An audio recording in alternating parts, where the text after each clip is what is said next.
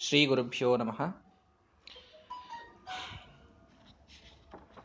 ಮಹಾಭಾರತದ ಮಾತುಗಳಲ್ಲಿ ಭೀಮಸೇನ ದೇವರ ಜೀವೋತ್ತಮತ್ವ ಹೇಗೆ ಪ್ರತಿಪಾದಿತವಾಗಿದೆ ಅನ್ನುವಂಥ ಮಾತನ್ನ ಬಹಳ ಚೆನ್ನಾಗಿ ಮಹಾಭಾರತದ ವಾಕ್ಯಗಳನ್ನೇ ಪ್ರಮಾಣವಾಗಿ ಕೊಡ್ತಾ ಶ್ರೀಮದಾಚಾರ್ಯರು ಹೇಳಿದ್ದನ್ನ ನಿನ್ನೆಯ ದಿನ ಕೇಳಿದ್ದೇವೆ.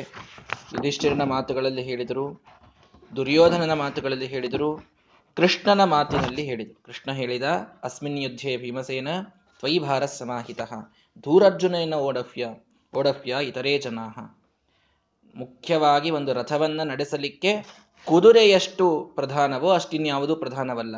ಹಾಗಾಗಿ ಈ ಯುದ್ಧವೆಂಬ ರಥದ ಕುದುರೆ ನೀನು. ಅದಕ್ಕೆ ಕಟ್ಟಿದಂತಹ ಒಂದೇನೋ ಕಟ್ಟಿಗೆ, ಅದೇನೋ ಇರುತ್ತದಲ್ಲ ಅಂಗ, ಅದು ಅರ್ಜುನ.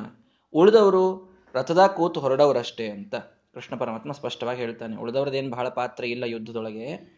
ಮುಖ್ಯವಾದ ಪಾತ್ರ ನಡೆಸುವಂಥವನು ನೀನೇ, ನಿನ್ನಲ್ಲಿಯೇ ಈ ಭಾರ ಇದೆ ಅನ್ನುವಂತಹ ಮಾತು ಎಲ್ಲ ಪಾಂಡವರಲ್ಲಿ ಅಥವಾ ಸಮಗ್ರವಾದ ಕುರು ಪಾಂಡವ, ಆ ಒಂದು ವಂಶದಲ್ಲಿಯೇನೆ ಭೀಮಸೇನ ದೇವರಿಗೆ ಸಮಾನರಾದವರು ಇನ್ಯಾರೂ ಇರಲಿಲ್ಲ ಅನ್ನುವಂಥ ಅಭಿಪ್ರಾಯ ಕೃಷ್ಣನ ಮಾತಿನಲ್ಲೂ ಕೂಡ ನಮಗೆ ತಿಳಿದು ಬಂದಿದೆ.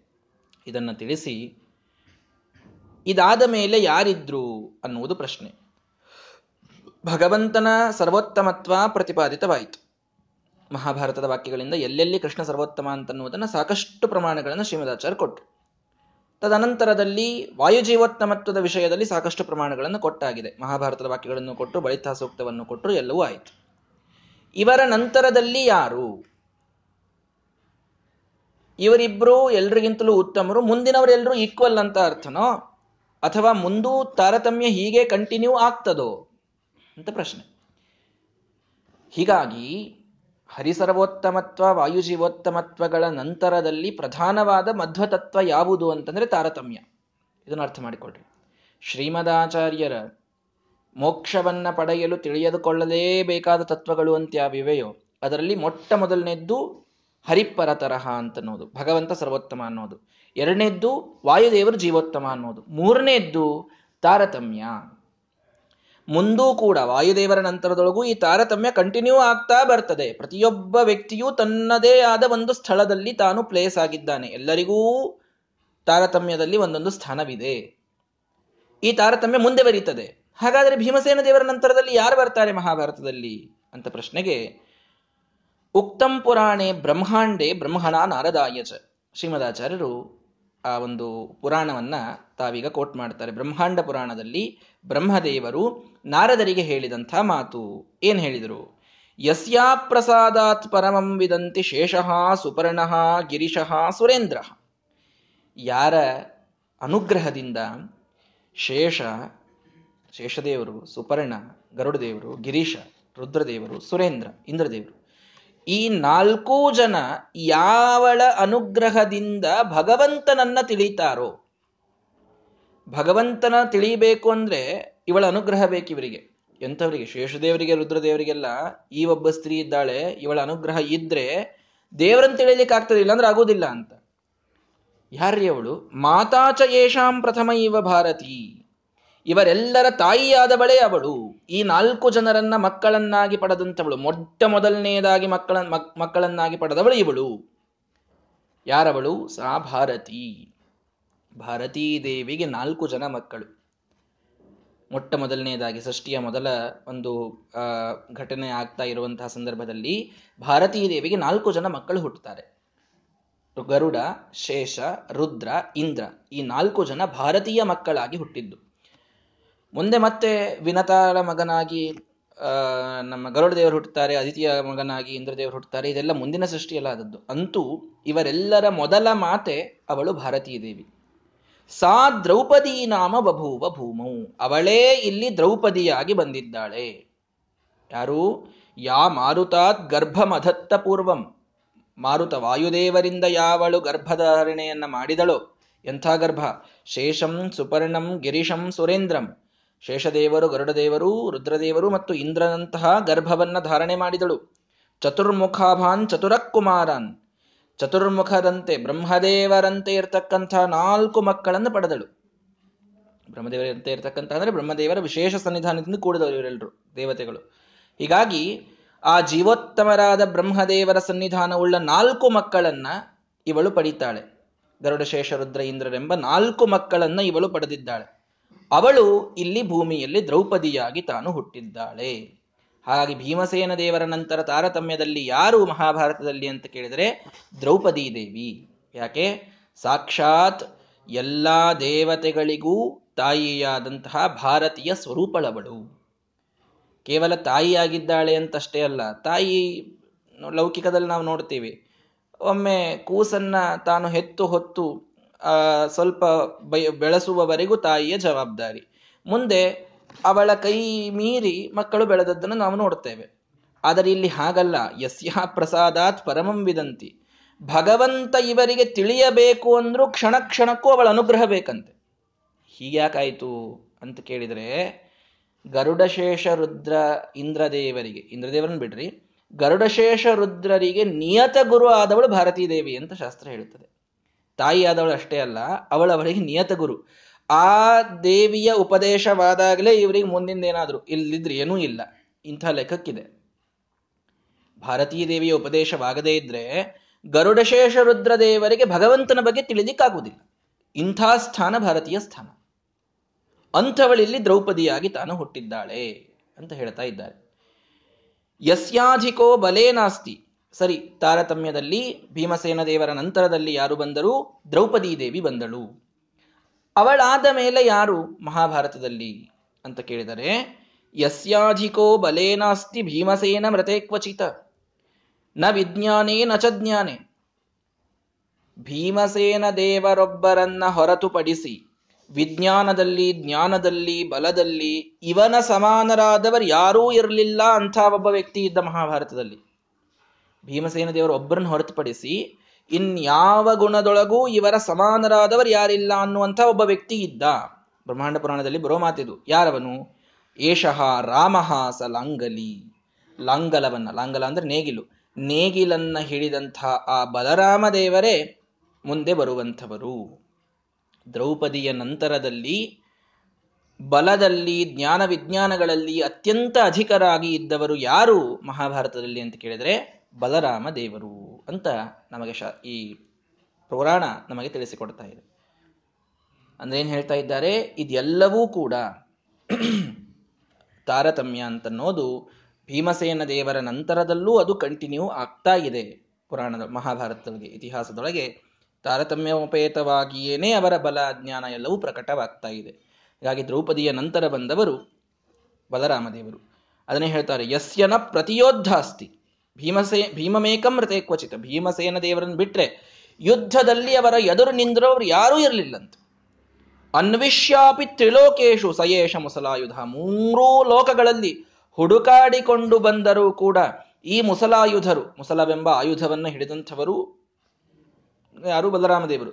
ಇವರ ಸಮಾನರಾದಂಥ ಯೋಧ ಇನ್ಯಾರೂ ಹುಟ್ಟಲಿಲ್ಲ, ಯಾರು ಇರಲೇ ಇಲ್ಲ. ಭೀಮಸೇನ ದೇವರು ಒಬ್ಬರು ಇವರನ್ನ ಎದುರಿಗೆ ನಿಂದಿರ್ಲಿಕ್ಕೆ ಆಗ್ತಿತ್ತು ಅವರಿಗಿಂತಲೂ ಯೋಗ್ಯತೆಯಲ್ಲಿ ಬಹಳ ದೊಡ್ಡವರು ಅನ್ನೋದಕ್ಕೆ ಬಿಟ್ಟರೆ ಇನ್ಯಾರೂ ಕೂಡ ಇವರ ಎದುರು ನಿಲ್ಲಲು ಸಾಧ್ಯವಾಗಲಿಲ್ಲ. ಅಂಥವರು ಅನ್ವಿಷ್ಯಾಪಿ ತ್ರಿಲೋಕೇಶು ಮೂರೂ ಲೋಕಗಳಲ್ಲಿ ಹುಡುಕಾಡಿಕೊಂಡು ಬಂದರೂ ಕೂಡ ಬಲರಾಮದೇವರಿಗೆ ಸರಿಸಾಟಿಯಾದ ಪ್ರತಿಯೋದ್ಧ ಅನ್ನುವವರು ಎಕ್ಸಿಸ್ಟೆಂಟ್ ಆಗಿರಲಿಲ್ಲ. ಈ ಅರ್ಥದಲ್ಲಿ ದ್ರೌಪದಿಯ ನಂತರದಲ್ಲಿ ಬರುವಂಥವರು ಯಾರು ಅಂತ ಕೇಳಿದರೆ ಸಾಕ್ಷಾತ್ ಬಲರಾಮ ದೇವರು ಅಂತ ಹೇಳ್ತಾ ಇದ್ದಾರೆ. ಹೀಗಾಗಿ ತಾರತಮ್ಯದಲ್ಲಿ ಭಾರತೀಯ ನಂತರದಲ್ಲಿ ಶೇಷದೇವರು, ಇಲ್ಲಿಯೇ ರುದ್ರದೇವರು, ಅಶ್ವತ್ಥಾಮಾಚಾರ್ಯರು ಅನ್ನೋದನ್ನು ನಾವು ತಿಳ್ಕೊಳ್ಬೇಕು. ತಥಾ ಯುಧಿಷ್ಠಿರೇನೈವ ಭೀಮಾಯ ಸಮುದೀರಿತಂ. ಆಮೇಲೆ ಯುಧಿಷ್ಠಿರ ಒಂದು ಕಡೆಗೆ ಹೇಳಿದಂತಹ ಮಾತನ್ನ ಈಗ ಹೇಳ್ತಾರೆ. ಅನುಜ್ಞಾತೋ ರೌಹಿಣೇಯಾತ್ ತ್ವಯಾ ಚೈವ ಅಪರಾಜಿತ. ಸರ್ವವಿದ್ಯಾಸು ಭೀಭತ್ಸು ಕೃಷ್ಣೇನ ಚ ಮಹಾತ್ಮನ ಅಂತ. ಅಂದ್ರೆ ಏನರ್ಥ ರೌಹಿಣೇಯ ತ್ವಯಾಚ ಅನುಜ್ಞಾತ. ನೀನು ಅಂದ್ರೆ ಭೀಮಸೇನ ದೇವರಿಗೆ ಯುಧಿಷ್ಠಿರ ಹೇಳುವ ಮಾತು. ನಿನ್ನನ್ನ ಮತ್ತು ಬಲರಾಮ ದೇವರನ್ನ ಹೊರತುಪಡಿಸಿ. ನೀವಿರುಬ್ಬರು ಅಪರಾಜಿತರು. ಇನ್ನು ಯಾರೂ ಬಂದು ನಿಮ್ಮನ್ನು ಸೋಲಿಸ್ಲಿಕ್ಕೆ ಆಗುವುದೇ ಇಲ್ಲ. ಅಷ್ಟು ಸಿದ್ಧನೇ ಅದು. ನೀವಿಬ್ರು.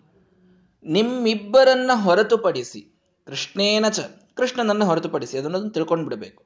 ಪರಮಾತ್ಮನಾದ ಕೃಷ್ಣನನ್ನ, ಜೀವೋತ್ತಮರಾದ ಭೀಮಸೇನ ದೇವರನ್ನ, ಬಲರಾಮ ದೇವರನ್ನ ಮೂರು ಜನರನ್ನ ಹೊರತುಪಡಿಸಿ ಸರ್ವ ವಿದ್ಯಾಸು ಎಲ್ಲಾ ವಿದ್ಯೆಗಳಲ್ಲಿ, ಒಂದಲ್ಲ ಎರಡಲ್ಲ, ಎಲ್ಲಾ ವಿದ್ಯೆಗಳಲ್ಲಿ ಎಲ್ಲರಿಗಿಂತಲೂ ಶ್ರೇಷ್ಠನಾದವನು ಯಾರು? ಅಂತ ಕೇಳಿದರೆ ಬೀಭತ್ಸುಹು ಅಂತ ಯುಧಿಷ್ಠ ಹೇಳಿದ. ಬೀಭತ್ಸು ಅನ್ನೋದು ಅರ್ಜುನನಿಗೆ ಇದ್ದಂತಹ ಹೆಸರು. ಮಹಾಭಾರತದಲ್ಲಿ ಅರ್ಜುನನಿಗೆ ಅನೇಕ ಹೆಸರುಗಳಿವೆ. ಧನಂಜಯ ಅಂತಿದೆ. ಗಾಂಡೀವಿ, ಪಾರ್ಥ. ಬೀಭತ್ಸು ಅನ್ನುವಂತಹ ಹೆಸರು ಕೂಡ ಅರ್ಜುನನಿಗೆ ಇದ್ದಂಥದ್ದು ಹೀಗಾಗಿ ಹೇ ಭೀಮಸೇನ ದೇವರೇ, ನಿಮ್ಮನ್ನ ಭಗವಂತನನ್ನ, ಕೃಷ್ಣನನ್ನ ಬಲರಾಮ ದೇವರನ್ನ ಹೊರತುಪಡಿಸಿ ಎಲ್ಲಾ ವಿದ್ಯೆಗಳಲ್ಲಿ ಶ್ರೇಷ್ಠನಾದವನು ಅರ್ಜುನ ಅನ್ನುವ ಮಾತು ಮಹಾಭಾರತದಲ್ಲಿ ಯುಧಿಷ್ಠಿರನಿಂದ ಬಂತು. ಅದನ್ನು ಬಹಳ ಒತ್ತು ಕೊಟ್ಟು ಹೇಳಬೇಕಾಗಿದೆ. ಯಾಕಂದ್ರೆ ಅವನು ಸುಳ್ಳು ಮಾತಾಡುವುದಿಲ್ಲ. ಸತ್ಯವಾಗಿ ಬಂದಂತಹ ಮಾತು ಅಂತ ಹೇಳಬೇಕಾಗಿದೆ ಅವರಿಗೆ. ಅನ್ವೇಷ ರೌಹಿಣೇಯಂಚ ತ್ವಾಂಚ ಭೀಮಾಪರಾಜಿತಂ ವೀರ್ಯೇ ಶೌರ್ಯೇ ಬಲೆ ನಾಣ್ಯ ತೃತೀಯ ಫಲ್ಗುನಾದ್ರತೆ ಹೇಳ್ತಾರೆ ಎಷ್ಟು ಹುಡುಕಾಡಿದರು? ರೌಹಿಣೇಯಂ ತ್ವಾಂಚ ಹೇ ಭೀಮ, ಅಪರಾಜಿತರಾದ ನಿನ್ನನ್ನ ಮತ್ತು ರೌಹಿಣೇಯ, ರೋಹಿಣಿಯ ಮಗ ಅಂದ್ರೆ ಬಲರಾಮದೇವರು ಇವರನ್ನ ಬಿಟ್ರೆ ವೀರ್ಯದಲ್ಲಿ, ಶೌರ್ಯದಲ್ಲಿ, ಬಲದಲ್ಲಿ ಫಲ್ಗುಣನನ್ನ ಬಿಟ್ಟರೆ ಇನ್ಯಾವನೂ ಮೂರನೆಯ ವ್ಯಕ್ತಿ ಇಲ್ಲ. ನೀವಿಬ್ರು ಜೀವರಲ್ಲಿ ಉತ್ತಮರು, ಶೇಷದೇವರು, ವಾಯುದೇವರು ಭೀಮ ಮತ್ತು ಬಲರಾಮ. ಮೂರನೆಯವನಂದ್ರೆ ಅರ್ಜುನನೇ. ಅವನ್ ಬಿಟ್ಟು ಮೂರನೇ ಸ್ಥಾನ ತುಂಬಲಿಕ್ಕೆ ಯಾರಿಂದೂ ಸಾಧ್ಯ ಇಲ್ಲ. ಮೂರನೆಯವನು ಅರ್ಜುನನೇ.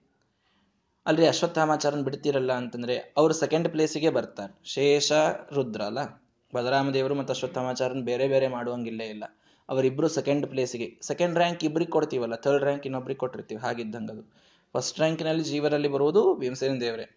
ಮುಂದೆ ಬಲರಾಮ ಮತ್ತು ಅಶ್ವತ್ಥಾಮ. ಅದಾದ ಮೇಲೆ ಫಲ್ಗುಣ ಫಲ್ಗುಣ ಅಂದ್ರೆ ಅರ್ಜುನ ಅಂತ ಅರ್ಥ. ಹೀಗಾಗಿ ತಥೈವ ದ್ರೌಪದೀ ವಾಕ್ಯಂ ವಾಸುದೇವಂ ಪ್ರತೀರಿತಂ. ಅದೇ ರೀತಿ ವಾಸುದೇವನನ್ನ ಕುರಿತಾಗಿ ದ್ರೌಪದಿ ಹೇಳುವ ಮಾತಿದೆ. ಏನು? ಅಧಿಜ್ಯಮಪಿ ಯತ್ಕರ್ತು ಶಕ್ಯತೇನೈವ ಗಾಂಡೀವಂ ಅನ್ಯತ್ರ ಭೀಮಪಾರ್ಥಾಭ್ಯಾಂ ಭವತಶ್ಚ ಜನಾರ್ದನ. ಗಾಂಡೀವ ಧನುಸ್ಸು ಏನಿದೆಯಲ್ಲ ಸಾಮಾನ್ಯವಾದ ಧನುಸ್ಸು ಅಂತ ತಿಳಿಬೇಡ್ರಿ ಅದನ್ನ. ಅದ್ಭುತವಾದ ಧನಸ್ಸದು. ಕಣ್ವ ಋಷಿಗಳು ತಪಸ್ಸು ಮಾಡ್ತಾ ಕೂತಾಗ ಅವರ ತಲೆಯ ಮೇಲೊಂದು ಬಿದಿರಿನ ಗಿಡ ಬೆಳೀತದೆ. ಅವರು ತಪಸ್ ಮಾಡ್ತಾ ಕೂತಿರ್ತಾರೆ, ಹೀಗೆಲ್ಲ ಮಣ್ಣು ಆವರಿಸಿಬಿಡುತ್ತದೆ, ಹುತ್ತು. ಆ ಹುತ್ತಿನ ಮೇಲೊಂದು ಗಿಡ ಬೆಳೀತದೆ, ಬಿದಿರಿನ ಗಿಡ ಬೆಳೀತದೆ. ಆ ಬಿದಿರಿನ ಗಿಡದಲ್ಲಿ ಕಣ್ವ ಋಷಿಗಳ ತಪಸ್ಸು ತುಂಬಿಕೊಳ್ಳುತ್ತದಂತೆ. ಇವರದು ತಪಸ್ಸು ಊರ್ಧ್ವರೇತಸ್ಕರು, ಅದು ಮೇಲೆ ಹೋಗ್ತಾ ಹೋಗ್ತಾ ಇಡೀ ಆ ಗಿಡವನ್ನ ಆವರಿಸಿಬಿಡುತ್ತದೆ ತಪಸ್ಸು. ಆ ಗಿಡವನ್ನ ಇಡೀ ತಪಸ್ಸು ಆವರಿಸಿದಾಗ ವಿಶ್ವಕರ್ಮ, ಇವ್ರ ತಪಸ್ಸಿನಿಂದ ಹೊರಗೆ ಬಂದ್ರು, ಹೊರಗೆ ಹೊರಟು ಬಿಟ್ರಿ ಇವರು. ವಿಶ್ವಕರ್ಮನಿಗೆ ಅನಿಸ್ತು ಇಂಥ ಅದ್ಭುತವಾದಂತಹ ಒಂದು ಬಿದಿರಿನ ವೃಕ್ಷ. ತಪಪೂರಿತವಾದದ್ದು ಇದನ್ನು ತೆಗೆದುಕೊಂಡು ಏನ್ರೆ ಮಾಡ್ಬೇಕು ನಾವು, ಇದು ಹೀಗೆ ವ್ಯರ್ಥ ಆಗಿ ಹೋಗ್ಬಿಟ್ರೆ ಹೇಗೆ ಅಂತ ವಿಚಾರ ಮಾಡಿ, ಅದರಿಂದ ಮೂರು ಧನಸ್ಸನ್ನ ತಯಾರು ಮಾಡ್ತಾನೆ ವಿಶ್ವಕರ್ಮ. ಮೂರು ಧನಸ್ಸುಗಳು. ಒಂದು, ಅದಕ್ಕೆ ಶಾರ್ಂಗ ಧನಸ್ಸು ಅಂತ ಕರೀತಾರೆ. ಎರಡನೆಯದ್ದು ಪಿನಾಕ ಮೂರನೆಯದ್ದು ಗಾಂಡೀವ. ಅಲ್ಲಿ ಆಗಿದ್ದಿದು ಗಾಂಡೀವ ಅನ್ನುವಂತಹ ಧನಸ್ಸು.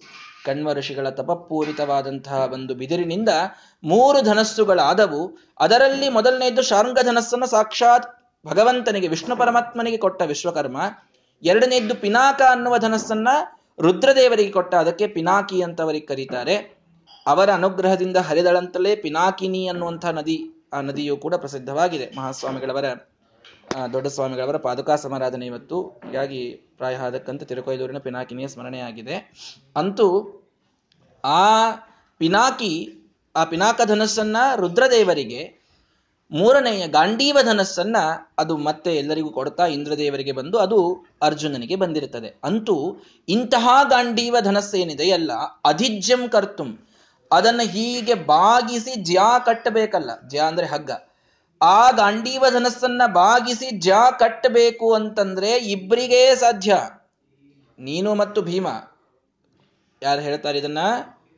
ದ್ರೌಪದಿ ದೇವಿ ಭಗವಂತನಿಗೆ ಹೇಳ್ತಾ ಇದ್ದಾಳೆ. ನೀನು ಮತ್ತು ಭೀಮಸೇನ ದೇವರಿಬ್ಬರಿಗೆ ಸಾಧ್ಯ. ನಿಮ್ಮ ಅನುಗ್ರಹದಿಂದ ಇನ್ನೊಬ್ಬನಿಗೆ ಇದು ಸಾಧ್ಯ ಇದೆ ಅಂದ್ರೆ ಅವನು ಸಾಕ್ಷಾತ್ ಅರ್ಜುನ. ಅರ್ಜುನನ್ನ ಬಿಟ್ಟರೆ ಗಾಂಡೀವ ಧನಸ್ಸಿಗೆ ಜಾ ಕಟ್ಟಲಿಕ್ಕೆ ಯಾರಿಗೂ ಆಗುವುದಿಲ್ಲ. ಅನ್ನುವ ಮಾತು ನಮಗೆ ದ್ರೌಪದಿ ದೇವಿ ಹೇಳಿಕೊಡ್ತಾ ಇದ್ದಾಳೆ. ಹಾಗಾಗಿ ಕೃಷ್ಣ ಪರಮಾತ್ಮನ ಸರ್ವೋತ್ತಮತ್ವ, ಭೀಮಸೇನ ದೇವರ ಜೀವೋತ್ತಮತ್ವ, ಇವರೆಲ್ಲರ ತಾರತಮ್ಯದಲ್ಲಿ ದ್ರೌಪದಿ ಮುಂದೆ ಬಲರಾಮ, ಅವನ ಸಮಾನರಾಗಿ ಅಶ್ವತ್ಥಾಮಾಚಾರ್ಯರು ಅದರ ಮುಂದೆ ಅರ್ಜುನ ಅನ್ನುವಂಥ ಈ ತಾರತಮ್ಯದ ಕ್ರಮವೂ ಕೂಡ ಮಹಾಭಾರತದಲ್ಲಿ ಎಲ್ಲಾ ದೇವತೆಗಳ ಐಕ್ಯ ಹೇಳಿದ್ದಾರೆ. ಎಲ್ಲೂ ತಾರತಮ್ಯ ಕಂಡಿಲ್ಲ ಅನ್ನೋರಿಗೆ ಪುರಾಣದ ವಾಕ್ಯಗಳನ್ನೇ ಸ್ಪಷ್ಟವಾಗಿ ಉದಾಹರಣೆ ಕೊಡ್ತಾ ವೇದವ್ಯಾಸ ದೇವರ ಮಾತುಗಳಲ್ಲಿ ಏನೇ ಮಹಾಭಾರತದ ಪಾತ್ರಗಳಲ್ಲಿ ಈ ಒಂದು ತಾರತಮ್ಯ ನಮಗೆ ಕಾಣಿಸ್ತದೆ ಅನ್ನೋದನ್ನ ಸ್ಪಷ್ಟಪಡಿಸ್ತಾ ಇದ್ದಾರೆ ಶ್ರೀಮದಾಚಾರ್ಯರು. ಹೀಗಾಗಿ ಇಂಥ ಅದ್ಭುತವಾದ ವಾಕ್ಯಗಳಿಂದ ತಾರತಮ್ಯ ನಮಗೆ ಎಂಥ ದೊಡ್ಡದಾದಂತಹ ಒಂದು ಮೋಕ್ಷ ಸಾಧನವಾದ ಅನುಸಂಧಾನ ಅಂತನ್ನುವುದನ್ನು ನಾವಿಲ್ಲಿ ತಿಳಿಯಬೇಕಾಗಿದೆ. ಇನ್ನು ಕೆಲವೇ ಒಂದು ಐದಾರು ಶ್ಲೋಕಗಳು ಉಳಿದಿವೆ. ನಾಳೆಯ ದಿನ ಅದನ್ನು ಹೇಳಿ ಈ ಎರಡನೇ ಅಧ್ಯಾಯದ ಮಂಗಳವನ್ನು ಮಾಡೋಣ. ಶ್ರೀ ಕೃಷ್ಣಾರ್ಪಣಮಸ್ತು ಹರಯೇ ನಮಃ.